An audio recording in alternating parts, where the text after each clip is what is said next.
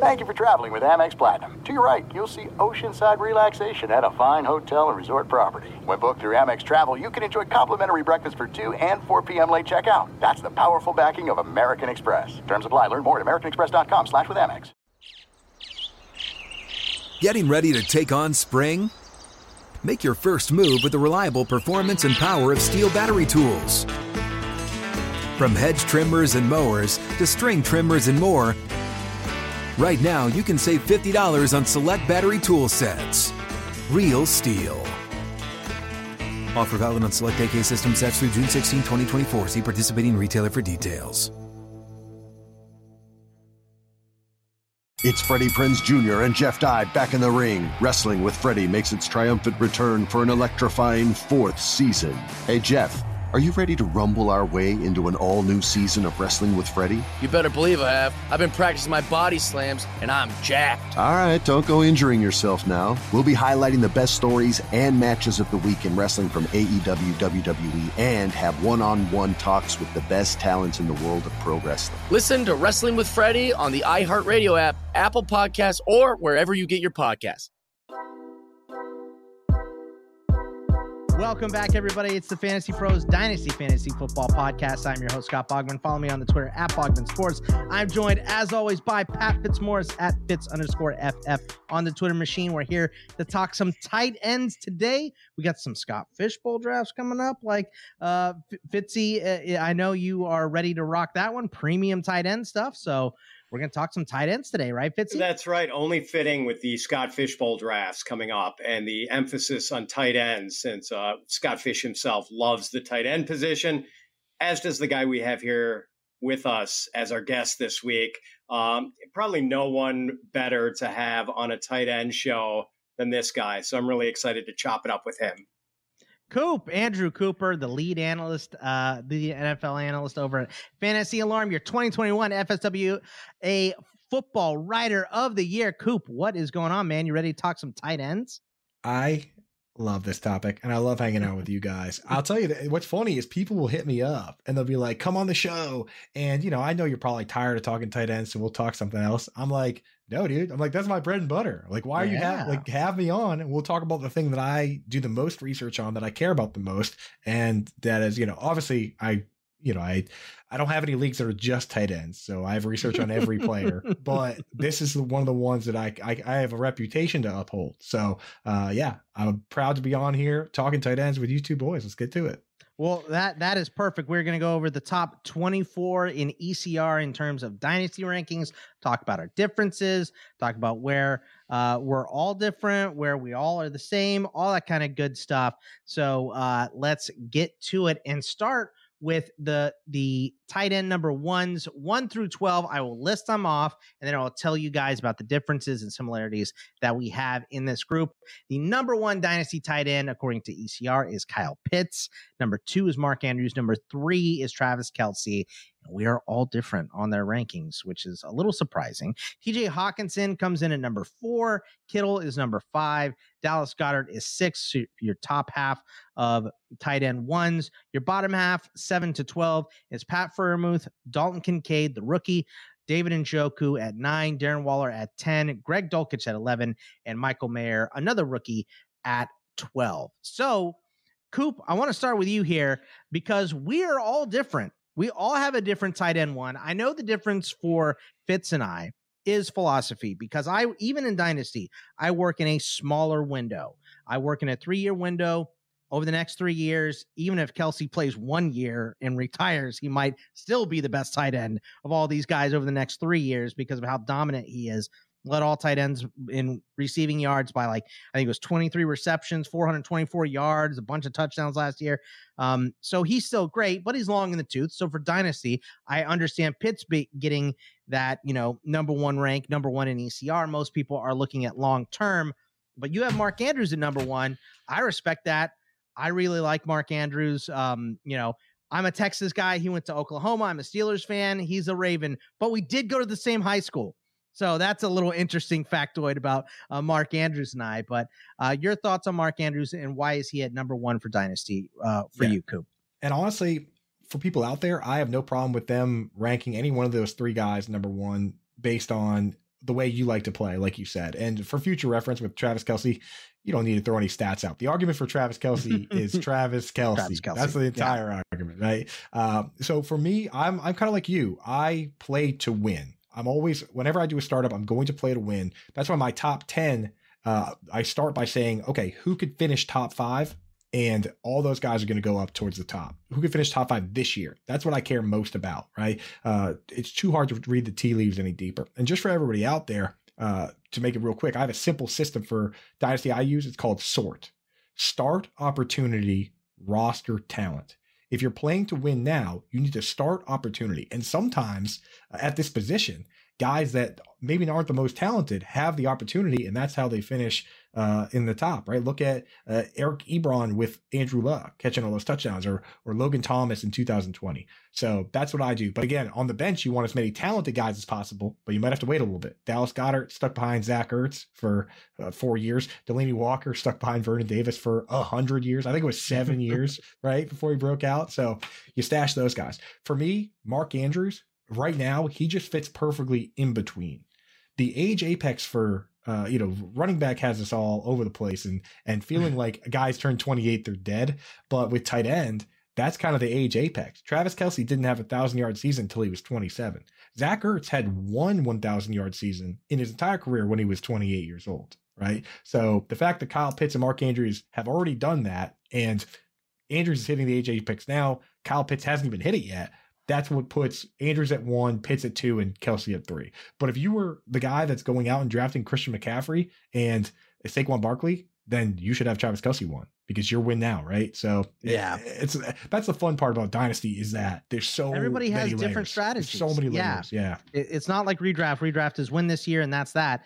Uh, you, you can go many different ways. In Fitzy, you have Kyle Pitts at number one, and look, it makes sense. And people complain about Kyle Pitts in his season last year is still very good, even though Atlanta wasn't throwing the ball at all.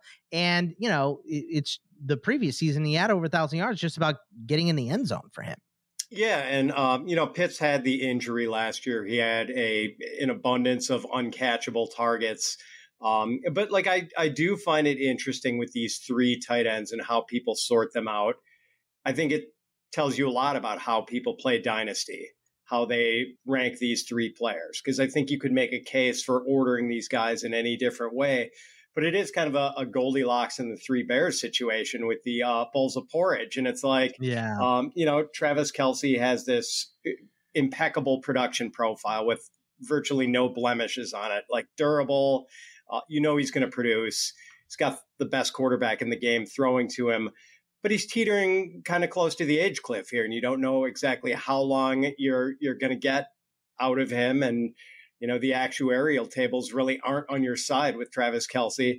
Then you've got Pitts, who's got some short term obstacles here. The uh, you know quarterback situation, the run heaviness of Arthur Smith and the Falcons offense, but you know he's this terrific young talent, and he's going to be in the league producing for another ten years probably and then you've got like you know the, hot porridge, the cold porridge, and then uh, maybe Mark Andrews is just right because it's that balance. He's at you know sort of peak age, um, you know, so like you don't have to worry about him tumbling over the age cliff, and uh, you know the production not quite Kelce level, but still really really good. And uh, you know, I think you I think you sum up the way a lot of fantasy gamers the way we feel when you call Desmond Ridder an obstacle in Arthur Smith cold porridge. I think that's how, I think that's how we're all feeling right now with that uh, team. Unless right? you're a Bijan Robinson fan, you know. Unless yeah. you're a Bijan fan, yeah. if you're looking the at the passing game, scorching hot, right? Yeah. If, if, you love if you love uh, Pitts in London, you hate Arthur Smith. Uh, that that is for sure. Uh, before we move on to more tight ends here, um, I got to tell you guys if you want to win a free year of Fantasy Pros Premium, subscribe to the Fantasy Pros YouTube channel and comment below on this video because when you do, you can win a free FRW upgrade to Fantasy Pros Premium. Whether you're looking for custom mock drafts, salary cap tools, or in depth analysis of your fantasy performance, Fantasy Pros Premium has the tools to help you win. Unlock the most powerful fantasy tools in the industry. Don't want to wait for the giveaway? Sign up today over at fantasypros.com slash premium and start playing smarter, not harder. And we're adding some stuff for premium subscribers pretty soon as well, Fitz, correct? We are, Bugs. Um, a lot of stages on uh, Discord with yeah. the Fantasy Pros analysts. So, uh, you know, you can come on, pick our brains, ask us questions in the chat, come up and talk to us. We're all going to be doing the uh, regular weekly stages pretty much from now until uh, starting next week right up until the start of the regular season. And then, you know, we'll also be doing them during the regular season. Uh, Coop, I want to ask you about um, TJ Hockenson. We all have him at four. He seems, you know, pretty consensus here behind those top three. You also mentioned I don't care if any if anybody has those top three guys ranked at one. Is someone crazy to put Hockenson over those top three? Is he closer to that top tier or is he closer to the next tier in ECR, which by the way, you can find over at uh, Fantasy Pros. If you guys want to take a look at these ECRs and get them up to date, go to Fantasy Pros and check them out. But um, at four, is he closer to that Pitts, Andrews, Kelce tier or closer to the Kittle, Goedert, Pat Freiermuth tier?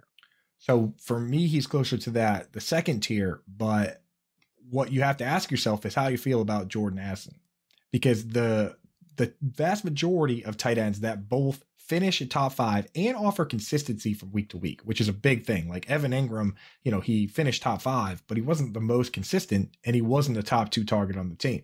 So you got to look at it and say, okay, if I if I don't love Addison and I think TJ Hockenson can do what he did last year, which down the stretch, I mean, we're talking eight, nine, ten targets a game, right? And Adam Thielen was the one that fell off a little bit during that stretch, then you love him. But if you're in on Jordan Addison, it's kind of tough to be in on all three of these guys.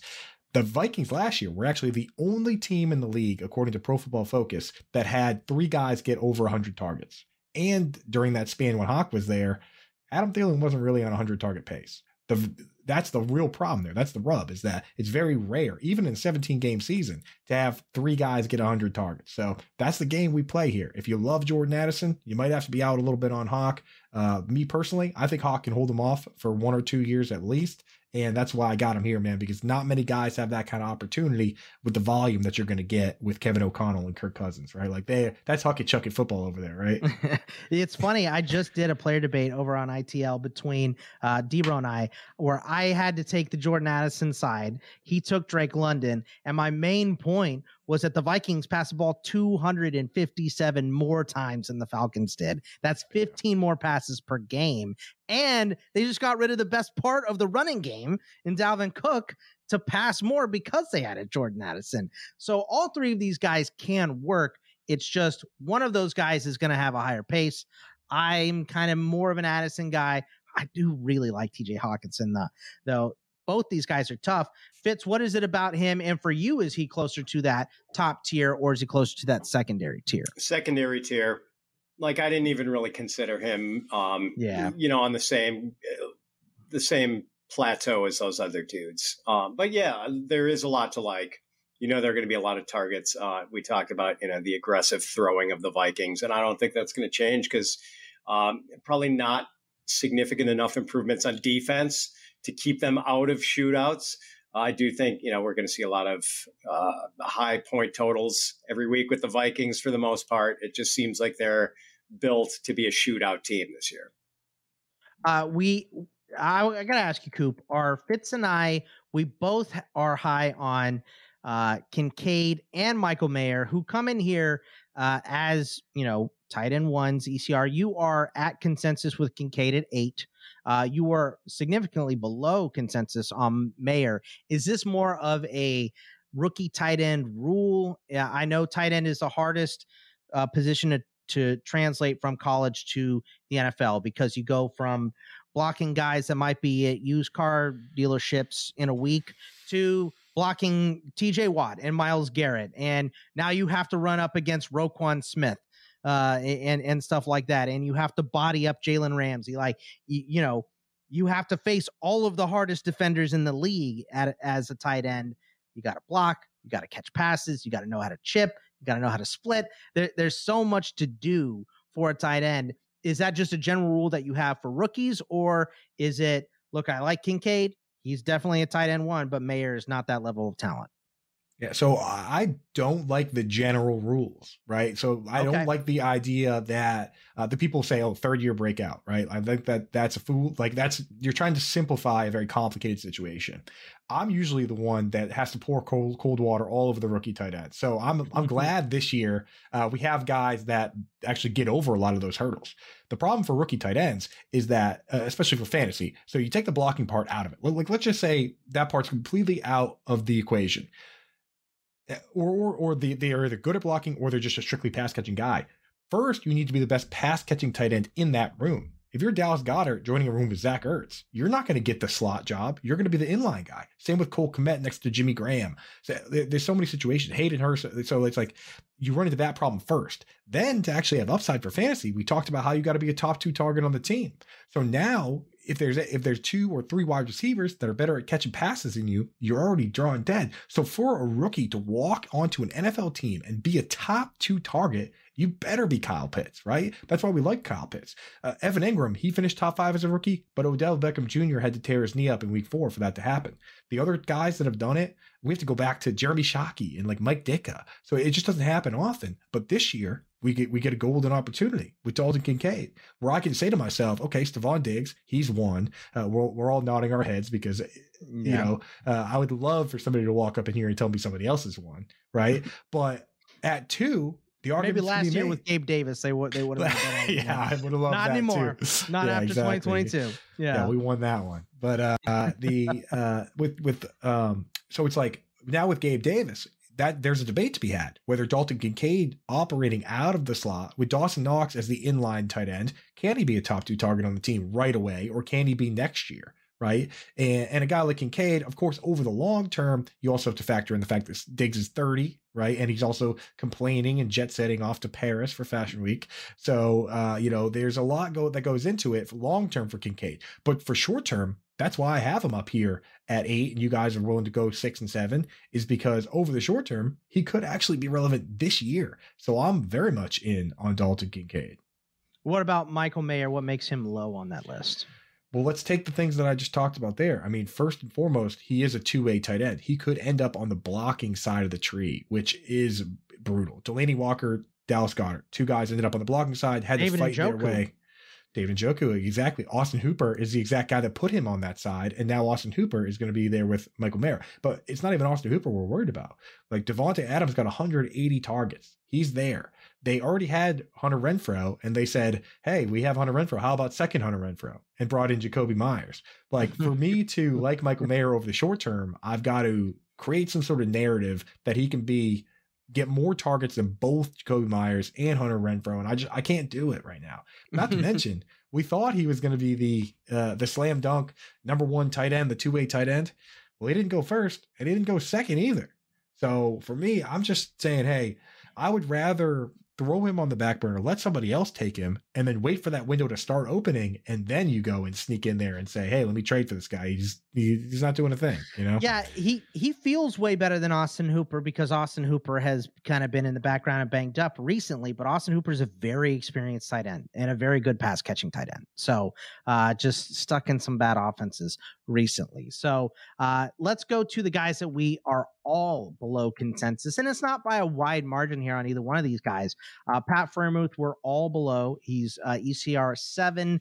Uh, Coop's got him at 10. Fitz and I have him at eight. David Njoku is ECR nine. Coop and I have him at 12. Fitz has him at 11. So we're all below consensus. We're not killing either one of these guys. It's just there are shots that we would rather take earlier. Um, do you have any worry about these guys, or is, is it just that, like, look, these are both talented guys, but I'd rather have some players above them? That's all.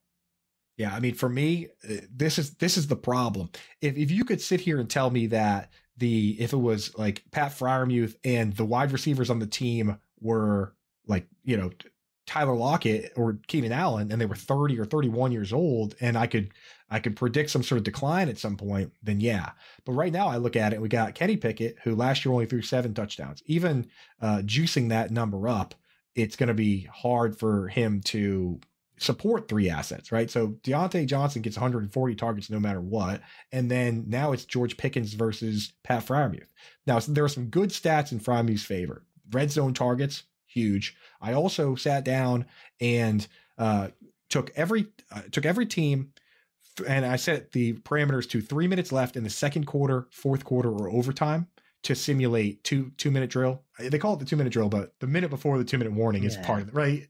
Like it, it should really be like the the three Around the two minute drill. Yeah. Around the exactly like you're you're using that as a timeout. So uh, I looked that up. Pat Freiermuth not only had the most targets in those situations of any player, not tight end, any player, but the highest percentage of his team's targets, like seventy percent. So they leaned on him there. But at the end of the day, I sit here and say to myself, I think George Pickens is the guy ahead of him. If you think that Freiermuth is ahead of George Pickens, move him up. That's the beauty of this is that uh like right now in June or July, nobody can be completely wrong, right? You just lean into your own opinions. The cle- I think you guys agree with me with where you have him ranked. Probably you have Pickens ahead in terms of targets. Fitz, how I- you feel about Fitz Pickens? does not. Uh, I, Oh, Fitz okay. does not like Pickens. Uh, I can tell you Then that. move, move, move Freiermuth up, Fitz. Let's go. Yeah, I mean, Get a I- little, I get like- a little crazy. Get crazy here, man. So yeah, I'm barely below consensus on Freiermuth. And Yeah. I, I do like him a lot, Okay. and I like the fact that you know he uh, his average tep- depth of targets got a little deeper. Like it, I think it spiked by three yards last year. His his yards per target went up. Um, so it, even though we saw the drop in touchdowns from seven to two from his rookie year to his second year, like I think all the other indicators were sort of positive for him. And yeah, like I don't love that Pickett is his guy, and uh, you know there is some competition for targets with the wideouts and Najee, um, but like I I do think he's a pretty good player, and uh, you know I don't feel too bad if he's my starting tight end on a dynasty team. Yeah, I, I don't. I, I, Freiermuth is still a good player. It's just a lack of, you know, Najee didn't get all those uh, targets either last year because he played half the season hurt. They added Darnell Washington as well. So as much as I love Pat, um, you know, uh, I I feel like there's a little uh, steam taken out of his sails or wind That- taken out of his sails here. That's the hardest part about this position, though, right? We have to sit here and say we think these are good players. Like I, I sit here and say I think George Kittle is a good player, but the opportunity with a weird quarterback situation and Deebo and Aiyuk and and CMC, that's why I get murdered on Twitter all the time. Fitz, I should probably just get off there because it's so hard. Like to the average, to the average person, it's uh, in 280 characters. It's very difficult for me to say. I think this guy is a tremendous football player, and I, I and I don't think he has the opportunity to be a good fantasy football player. It doesn't make sense to the to the casuals. That's why we have this show, right? And you guys have the show so you can explain what the hell's going on here, right? When I put it on Twitter, it's just you know San Francisco 49ers fans and their jean their jean shorts are coming at me from every direction, dude. Uh, look, I'm not going to knock jean shorts. All right, I'm a Texas guy. I'm a Southern See? boy. All right. This is what I gets don't me in trouble every time, dude. I, I, I don't I don't hate the jorts, but I'm also not from Florida. I'm not going to wear them with uh, socks and sandals. So okay, there. uh, that's we- fair. That's a fair place to draw the line. we're going to move on down to the uh, the tight ends that are in uh, tight end two according to ECR. But before we do, I got to tell you guys about Reality Sports Online. And by now, most of you have heard of Reality Sports Online, the powerful fantasy sports platform where owners get to build and manage their fantasy team like an NFL general manager. But the question is, have you tried it? It's time to go see what all the buzz in the dynasty community is about. Free agency, multi-year contracts, a rookie draft, multi-team trades, franchise tags, contract extensions, first round rookie options, automated contract and salary cap functionality, and much, much more. Think it sounds complicated. It is not. The best thing about Reality Sports Online Fantasy Front Office is that it doesn't take any more time than a standard league. It just requires more strategy. If you think you're among the fantasy elite, this is a platform to test your mettle. If you're still not sure, you can test out your general manager skills for free FREE in a mock. If you like what you see, use promo code Fantasy Pros to receive a 10% discount on your team or league today. Fantasy just got real over at realitysportsonline.com. This is it. We've got an Amex Platinum Pro on our hands, ladies and gentlemen. We haven't seen anyone relax like this before in the Centurion Lounge. Is he connecting to complimentary Wi Fi?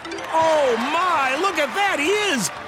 And you will not believe where he's going next. The Amex dedicated card member entrance for the win! Unbelievable! When you get travel perks with Amex Platinum, you're part of the action. That's the powerful backing of American Express. Terms apply. Learn more at americanexpress.com slash with Amex. Getting ready to take on spring? Make your first move with the reliable performance and power of STIHL battery tools. From hedge trimmers and mowers to string trimmers and more, right now you can save $50 on select battery tool sets. Real STIHL. Offer valid on select AK system sets through June 16, 2024. See participating retailer for details. Attention, all wrestling aficionados. Wrestling with Freddie makes its triumphant return for an electrifying fourth season.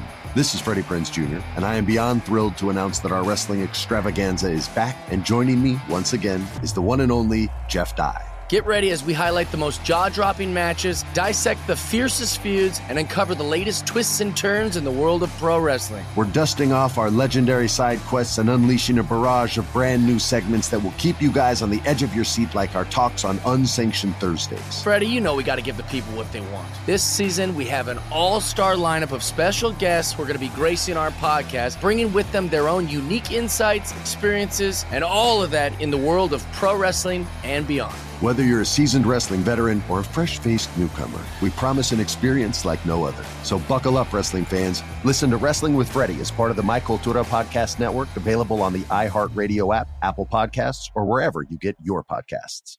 Once again, you can check out all of these ECR rankings over at Fantasy Pros. So we dive into the tight end twos, 13 through 24. At 13 is Evan Engram. 14 is Sam Laporta, the rookie from Detroit. 15, Chigoziem Okonkwo from Tennessee. 16, Cole Kmet. 17, Dalton Schultz. 18, Trey McBride. 19 is Luke Musgrave, the rookie from Green Bay. 20, Juwan Johnson. 21 from Noah Fant. 22 is Jelani Woods. 23 is Mike Gesicki. And 24 is Gerald Everett. We have a lot of similarities. Let's start with some love here. We, we went hate early, uh, I feel like, in the last bunch of tight ends. Let's go love. We're all higher than consensus on Laporta and McBride, all three of us. So, Coop, Tell me what it is. Why are we higher? Why should we be higher than consensus on Laporta and McBride? Yeah, and the more I think about some of these guys I have ahead, I might I might need to move Laporta up to where you guys have him because I love this guy Laporta, man. Just from a uh, if we talk like forget the landing spot, this guy his tape is electric. He broke 20 tackles as a senior. Broke in the bowl game. He broke six on like one play. Like this guy is he's magic, right? I've been calling him Sam Teleporter because he can make guys miss like crazy, right? So uh, he's super exciting. Then he goes to a team where they didn't go out and get a big split end, right? Because that's that's a, a huge thing for for tight end success is getting the snaps at wide receiver. And our immediate thought is, well, we want the slot snaps, but Travis Kelce, uh, Darren Waller, Hunter Henry at times, these guys are lining all the way up wide and just being the split end and just wide receiver comes out of the game completely. Why can't Sam Laporta do that with Amon-Ra St. Brown in the slot and uh, Jahmyr Gibbs doing whatever they're going to have him doing, and Marvin Jones just being a uh, a wily veteran, but not really a target hog at this point, right? Uh, so yeah, Sam Laporta could could jump right away, man, especially with that situation. Yeah, I I love Laporta, and I mean Fitz. You know, you're a Big Ten guy. He did all of his action. I mean, top ten uh, in uh, receiving grade, top 10 in yards per route run among tight ends in college football last year for the 123rd ranked pass offense in Iowa, who couldn't do anything. Like uh, five of the eight teams below them were triple option teams. They were they had some disgusting QB play last year, and Jared Goff might be a middle of the pack QB in the NFL Fitz, but for Sam Laporta, he uh, represents a tremendous upgrade from what he had at Iowa. So just get open for that guy, and uh, Laporta is going to be able to do some big damage quickly, right?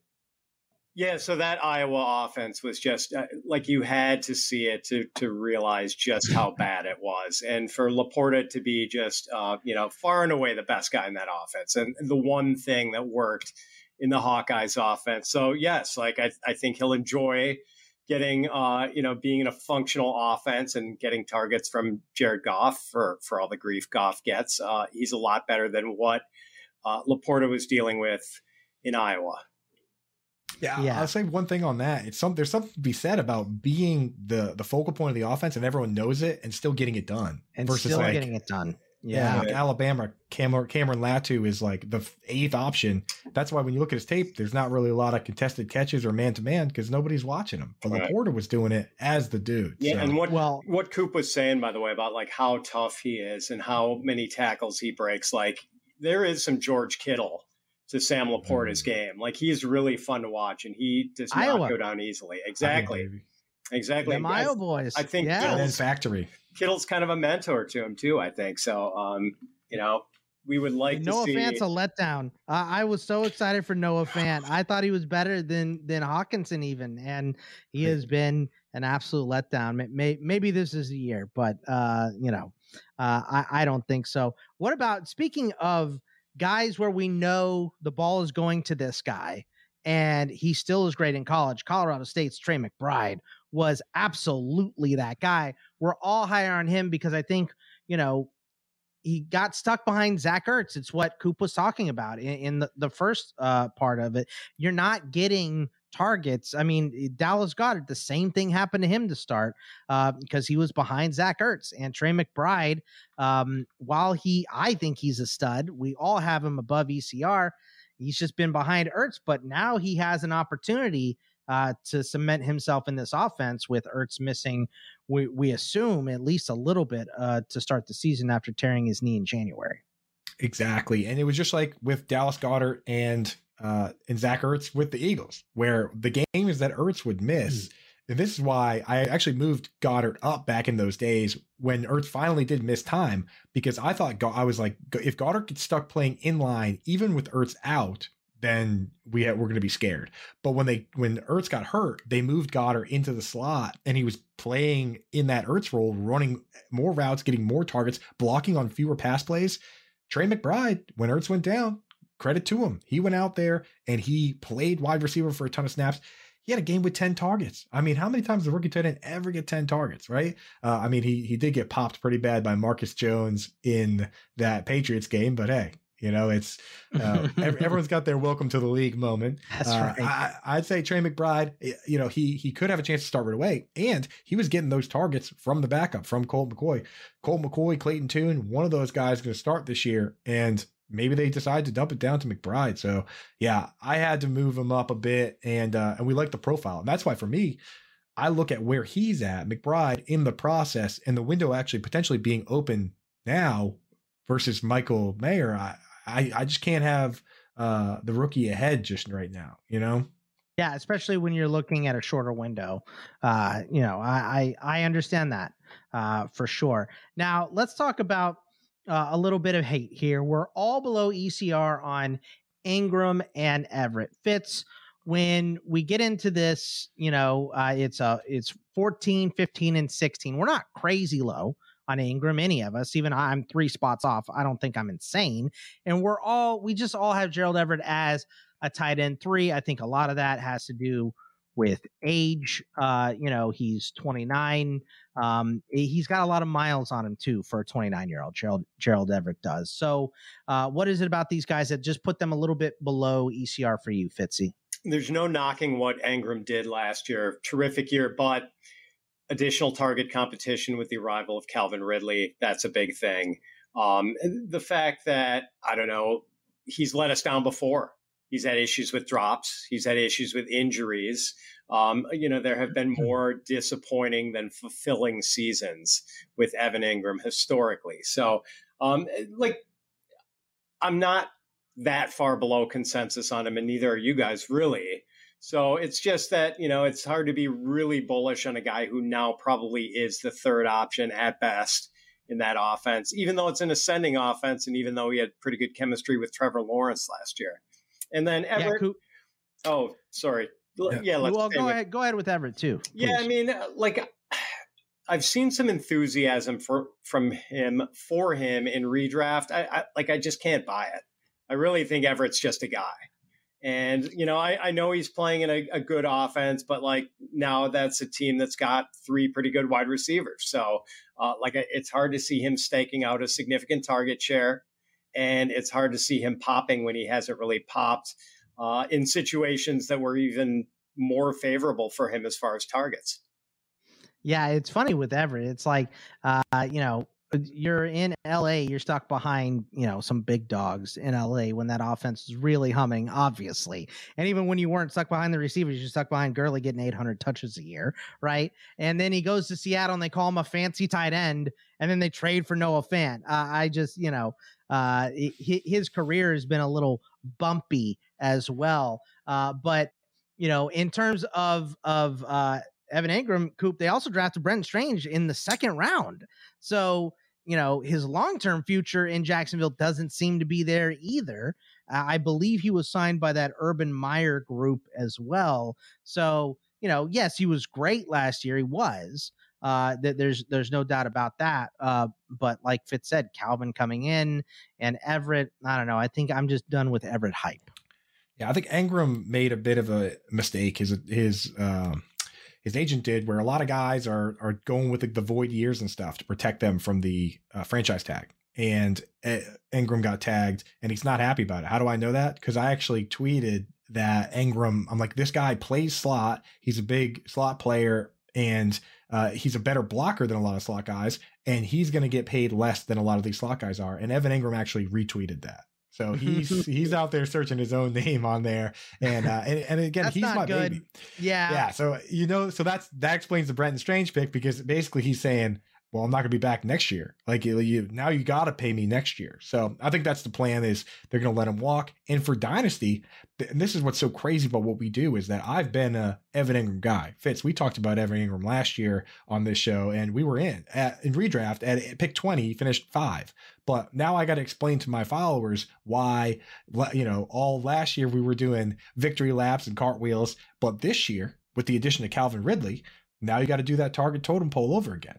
And where do you put Calvin Ridley? Is Calvin Ridley or Evan Engram? Because Christian Kirk is going to get his. We we he's just he was so rock solid. You know he's going to get hundred plus targets, right? So is Evan Engram or Calvin Ridley going to get more targets? And for me, I have to put Ridley ahead. I just think he's a better pass catcher. So it's a tough gig, right? And Gerald Everett, uh, that one makes no sense to me. We're talking about a guy that only played more than 70% of the snaps twice. I don't know if it was conditioning or scheme or what, but he was a part-time player at times, even with Keenan Allen and Mike Williams missing games at different times. And now when I sit down and I say target pecking order, right? Uh, you have Keenan Allen, you have Mike Williams, you have the rookie Quentin Johnston, which even if you're not going to say Quentin Johnston gets a bunch of targets, if one of those wide receivers gets hurt, now he slides right in there. Right? If what do you mean if? You when, mean when one of those wide yeah. receivers gets hurt. but now, so now they have a guy a little better than Josh Palmer. And here's the real rub: Austin Ekeler is a guy that routinely gets 100 targets. He's gotten 120. So Austin Ekeler might be ahead of uh, Mike everybody. Williams, like everybody, right? So it's like, where does he fall in? Four at best? Nightmare, dude. Like, if put it this way, if the guy that drafts Gerald Everett uh, is in Gerald Everett's fantasy relevant? It doesn't matter who gets Gerald Everett because the guy that got Justin Herbert's going to win the league by a million, right? like if all those guys are relevant, whoever gets Herbert won. You're drafting right. like a handcuff. So Gerald Everett missed me with that for sure. All right, so let's go to some individual love and hate here. Coop, you love Juwan Johnson, you hate uh, Cole Kmet. Obviously, I'm using hyperbole here. You're just right. low on Kmet uh, at 21, and then uh, you have Juwan Johnson at uh, where did Juwan Johnson go? Uh, you have him at 16, where his consensus is 20, and Fitz and I both have him at ECR. We're both higher on Kmet. What is it uh, that you like about Juwan? What is it that you dislike about Kmet?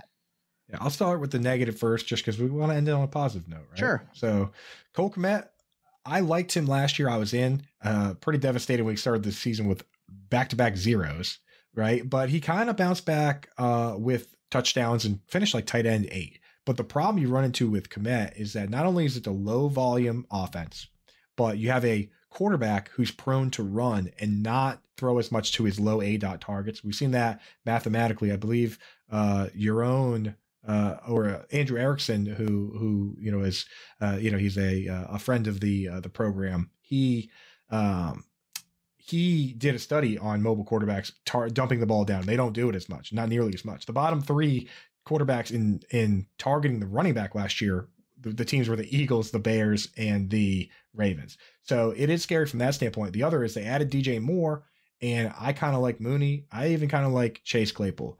So last year was his opportunity to be a top two target on the team, or actually lead the team in targets, which he technically did with Darnell Mooney going down, and he didn't really flash much. That's why now I'm like, okay, things got worse for him, but we still like him.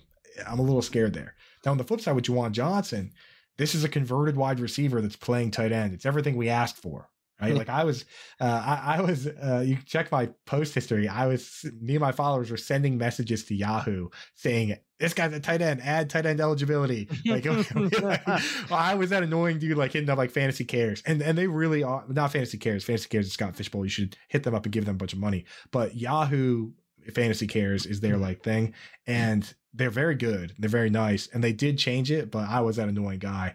But we got what we wanted, and uh, my call to everybody out there, I actually like Michael Thomas. Uh, real quick, yes or no? Are you guys yes in or no out on Michael Thomas? I'm out on Michael. I just can't do it. Okay.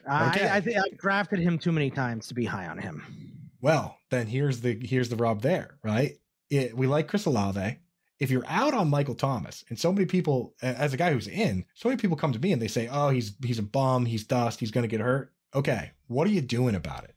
What how you how you arbitrating that situation? Do you like Rashid Shaheed or maybe you like Juwan Johnson, right? You do like him. I like so, them both. Actually, I, I like them both. I, I like right. Juwan Johnson. Yeah. Right. So it's like eh, the people out there take your anger towards Michael Thomas and channel it into some trade offers for Juwan Johnson. my anger, my anger is to Adam Trautman. I, I thought that guy was going to work out yeah, me too, for so man. long, and that's why I didn't. I wasn't in on Juwan Johnson. But yeah, I mean now well, well, he was, he was so good at, at Dayton, right? I mean, does the does the arrival of um, Foster Moreau at all concern you? I mean, like he did work with Carr before. Like eh, you could yeah, have well, that narrative the Foster Moreau, you're right, and uh, yeah, Foster Moreau, he's got that. He's got that narrative. He's got the hard knocks. Like that's what originally put him on the scene, and also we're all rooting for him. Like yeah. him, John Metchie, James Conner, these guys are doing something amazing to be getting beyond cancer, playing in the NFL. So we're all rooting for him. The problem is, I've seen Darren Waller get hurt a bunch of times, and I've seen wide receivers get hurt on the on the on the Raiders. I've seen wide receivers get get kicked off the team. I've seen them go to jail, and Foster Moreau still had has never had a 70 yard game, not one. Like I've seen this guy start a lot of games, and I I tell people I say point me at the Foster Moreau good game, show me a Foster Moreau highlight.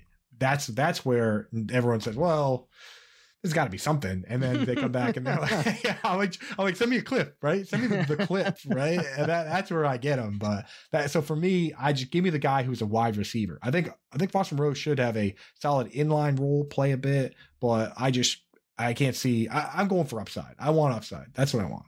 If you're looking for all of the angles, let me remind you guys to explore your team's potential with my playbooks dynasty trade analyzer at fantasypros.com slash NFL slash my playbook.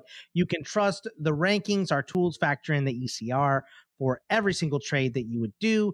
You can include rookie draft picks to get a comprehensive trade overview to see where they're ranked and rated against the players. You can get clear visual feedback feedback on how trades can improve your team. Uh, level up your dynasty league and game today at fantasypros.com slash NFL slash my playbook. Uh, Fitzy, I got one for you. You are high man on Jelani Woods uh, for all three of us. Not a bad guy to be high man on, especially when Shane, Shane Steichen comes out and says, this is the Dallas Goedert of the new look Colts offense. It's a good spot to be in. Guy is huge, uh, very physically talented. What is it you love about Jelani Woods? That's it. The trade spogs, big and fast, and it's great to hear Steichen give him that sort of endorsement. And so, you know, hopefully he can grow with Anthony Richardson, and that becomes a quality pitch and catch combo. Because uh, you know, I'm kind of getting sick of the revolving door the, the Colts have been having a tight end for the last few years, like Mo Alie-Cox and Kylen Grant. Like, let's just get one guy. Let's let's run it back to the Dallas Clark era here with the Colts and have like one guy we can count on.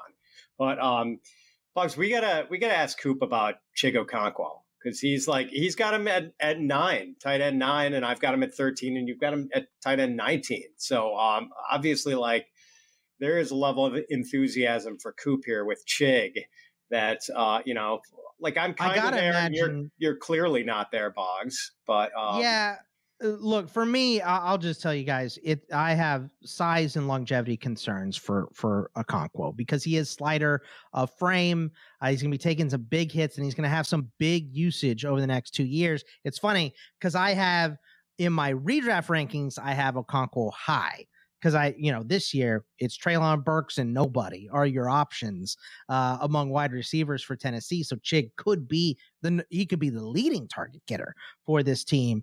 But long term, I do have a little con- concerns about uh, his size and you know just Tennessee potentially drafting someone else uh, that that can is more of an all around tight end that they would want to use more if Okonkwo doesn't hit this year. So I do think he has a pretty good ceiling, but I think the floor risk hurts me on a Okonkwo a little bit. What is it about Chig that puts him into the as a tight end one for you, Coop?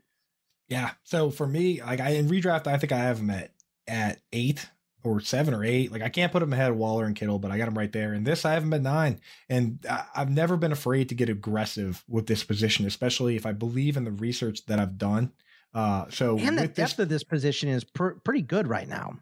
Right. So we're just looking for guys that can potentially be that high end, rip the doors off guy. And I understand your concern for him size and weight wise, but the beauty is he played a ton of snaps at wide receiver, tons of snaps in the slot, and only blocked on 2% of his pass plays. It's when you're in the mix too much with your hand in the dirt and the jum- getting jumbled up, like with Jason Garrett making Evan Engram do that at, you know, he's, he's like 6'3, 234, running a four four four two, and he's like, "Yeah, get get in there with the big go hogs. block Micah but, Parsons, right, right? Yeah, and everyone's like, he's injury prone, exactly, right? Like go block Micah Parsons. That's literally what they were doing. Like I'm like Bryce Young, he's blocking Bryce Young. I'm like, what is going on? Like so, uh, like if they use him properly, now now we have a guy that when I look at, uh, and I'm going to use uh, this. I'm going to use some high end examples here. Uh, look at Mark Andrews' rookie year. He had 35% snap share because they had Nick Boyle and Hayden Hurst. Uh, he only caught about 32 targets. But when you look at the usage, he was playing slot. He was blocking on only 1.7% of the pass plays. Uh, he was running decent A dot routes. Uh, his catch rate was good. His contested catch rate was good. Here's the thing with Chig 35% of the snaps as a rookie behind Geoff Swaim and Austin Hooper, who are both gone. Uh, he caught 30 some passes. He caught three touchdowns, just like Mark Andrews. In every one of those stats, except for one, he was actually slightly better than Mark Andrews. He had, uh, you know, he had a better contested catch rate. He was better versus man to man. He uh, it, basically the only stat that he wasn't better in was uh, a dot. Mark Andrews getting a little farther downfield, right? That's something that that can change, but that was the one stat, right? And then we look over at the profile and we look at guys that if you're not going to get the targets, we need speed. That's how you get extra A dot. That's how you get extra YAC. He ran a 4.52. That's 95 percentile. That's George Kittle. He runs a 4.52. And Kittle is uh, the only player in the league that has multiple 70 yard plays as a tight end. In fact, only two tight ends in the league currently have three plays in the same year of 40 plus yards. One of them is George Kittle. The other one was last year, Chig Okonkwo on 35% of the snaps. You take a guy like that with his profile, both in terms of physicality and his yards per route run, which again, you know, higher than Mark Andrews, like 2.6, and you just sprinkle more snaps on there. That's how we get production. That's how we got the Mark Andrews breakout. And I'm in on the Chig breakout. If it doesn't work, it doesn't work. But if it does pan out, it pans out in a big way. That's why I'm willing to make the bet. But I'll give you this on that one box. The floor is what you say it is. It 100% is what you say it is, where if they do they, they, if they bring in other pass catchers if they sign DeAndre Hopkins tomorrow he's in huge trouble right? right? so that that's the concern that he ends up being like a Cameron Brate or Anthony Firkser who is just a smaller part-time tight end but if they decide that this guy is going to be the slot wide receiver that we can start a tight end in fantasy football Oh boy, I get get all fired up just thinking about it. This could be the worst QB situation in the NFL too, in Tennessee with Tannehill, like Tannehill. And, yeah. and, Will Levis. I mean, look, Tannehill's still easily the best there, but yeah. if if he starts to slip and they go to Levis or Malik Willis, who they seem to have already given up on, it might get real ugly. Uh, let, let's let's do this to wrap it up here. Um, Coop, are there any other tight ends below? Uh, you know the top 24 that you feel passionately about to bring up at the end of the show, either positively or negatively. Uh, you know, we we you know we kind of looked for us before the show down to our top 40. Is there anyone from that group that you really, really like or really, really dislike? Yeah, I'll throw the negativity out first. So, like I said, end, end on a positive note, right? Yeah. Uh, Daw- Dawson Knox. Before the show, you asked me, you're like, "Oh, you forgot Dawson Knox," and what I say? You said I didn't forget him. I didn't forget him. I Yeah. the thing with Dawson Knox is we talk about opportunity and how you need to seize that. He's been in the league for a while. Stefon Diggs was the guy. Gabe Davis kind of left the door open, man, right? Like he wasn't the guy we thought he was going to be. That was Dawson Knox's opportunity to to to swoop in and be a top 2 target on the team in a high-powered offense and prove that he's that dude. And he didn't do it. And instead they went out and they drafted the newest version of Zach Ertz, which pushes him in line. Now he's going to be a guy that's just touchdown dependent. And they signed him to an extension. So if Dalton Kincaid is anything, now we're basically sitting here waiting for uh, Dawson Knox's contract to to run out so that he can leave. It's just like he's in such dead water that I almost, I, if you can trade him, trade him. But I just I don't know what we're waiting for. What do we need to happen? We need Dalton Kincaid to completely bust and Gabe Davis to just be okay, and then Knox to take a step forward. I mean, it's possible. It's just I, there's too many other options, right? Um, so for did you guys want to weigh on a Knox before I give my last well, guy? for, for Knox, I, I- I'll tell you what one thing is. Um, I know that, and I forgot about this. Fitz that hand injury from Knox last year, right? Like Yeah. uh, that wasn't like one hand double the size of the other hand because it was so swollen It or like whatever. Mickey so Mouse hand. Yeah, right? yeah, it was crazy. so I, I that was factoring into why he didn't pick it up when Davis went down. Of course, or not even went down. Davis was just bad. Uh, so I'll give him a little leeway there. Also, looking at his contract, he is cuttable after 2024, which is still not great right now. Uh, which is why I have him as a tight end three at best. Uh, but you know. he- he- they're not going to keep him on for I think it's 12 million bucks if he's not doing anything. Yeah, you can save 7.8 in 2025 and then 12 uh the the following year um by cutting him. So he'll be gone and off to a different opportunity I believe after the 2024 season anyway, which is a little light, but like you said, right now Kincaid is their guy. They spent a first round pick on him. The investment it's not a one for one. I know our buddy Chris Harris would say it's a crutch argument. I, I understand it's not a one for one, but sometimes you read the tea leaves. So I understand uh, the the knock on Knox, no pun intended there, uh, for real. Uh, Fitzy, you got anything on Dawson? No, Coop covered it. yeah. Go, go to the next guy. Who we positive on, Coop? Yeah, and it's, the thing is, like you guys, where you have them, it's fair. You have them like thirty, right? So it's like Yeah. you're putting them in that range where it's like, you know, it's just like that's where you put the guys who you're rooting for to get cut, so they can get a fresh start. You know, Yeah. uh, of of these later guys, one guy that I'm above ECR on, and I think Pat is as well, is uh, Isaiah Likely.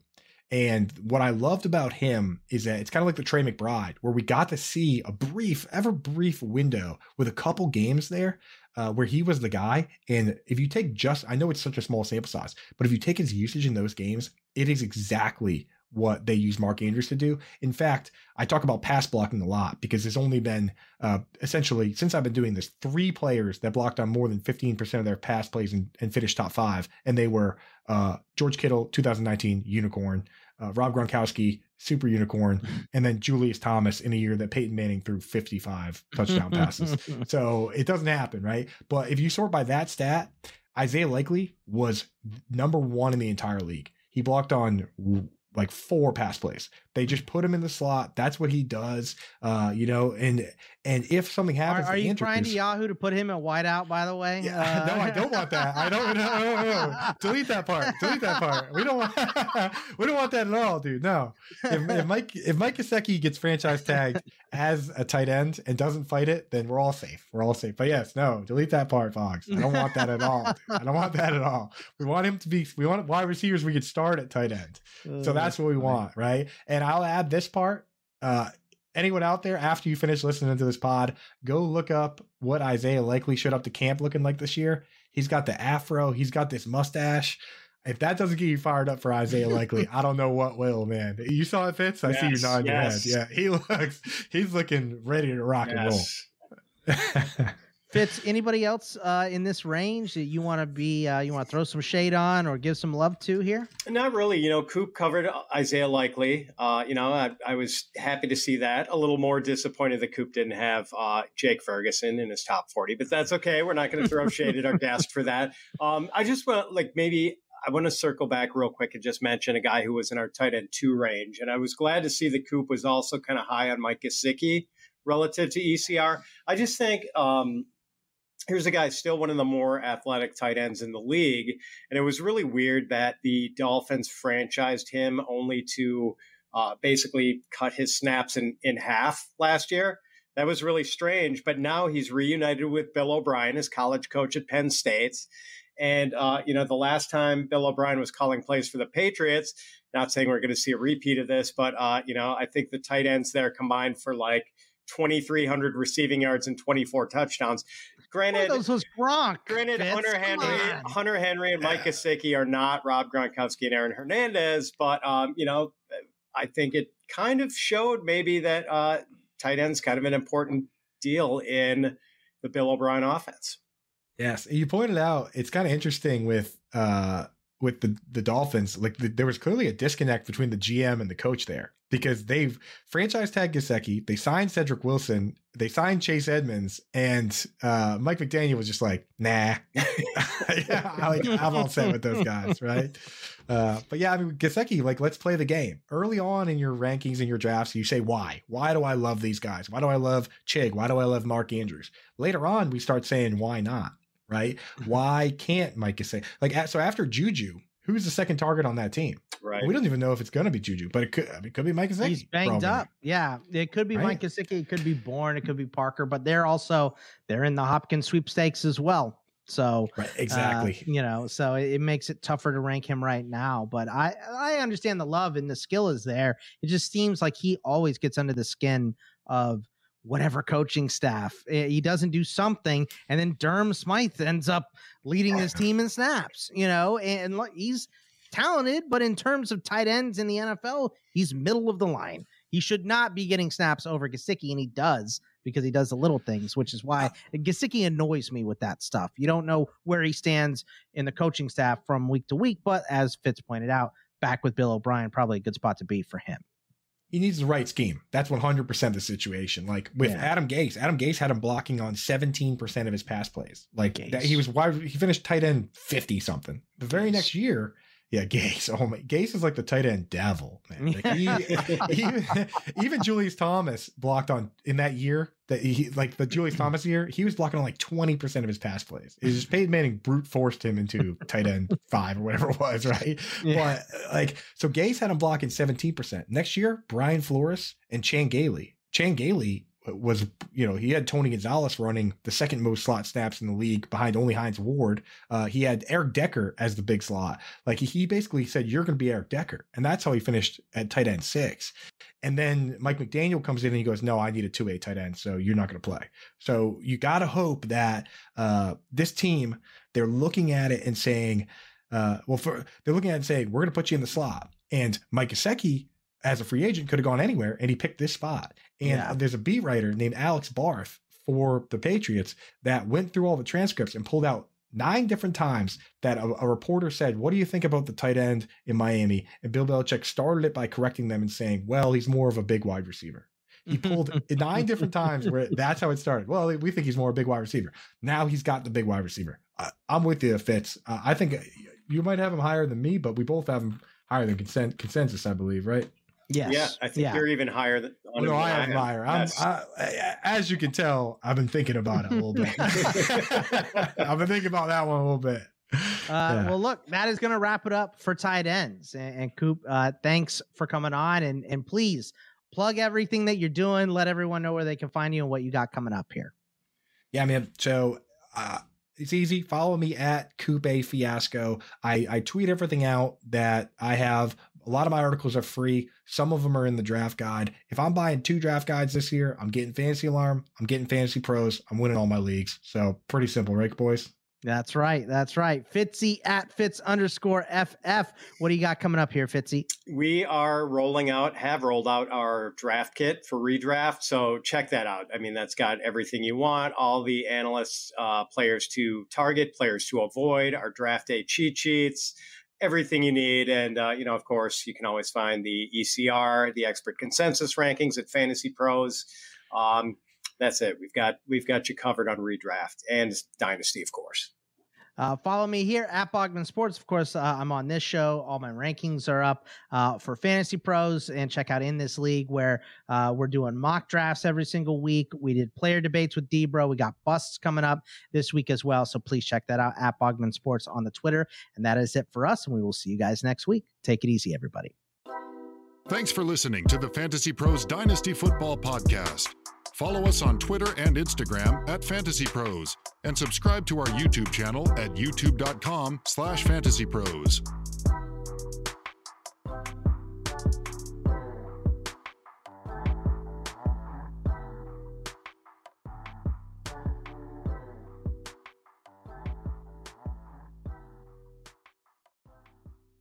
It's Freddie Prinze Jr. and Jeff Dye back in the ring. Wrestling with Freddie makes its triumphant return for an electrifying fourth season.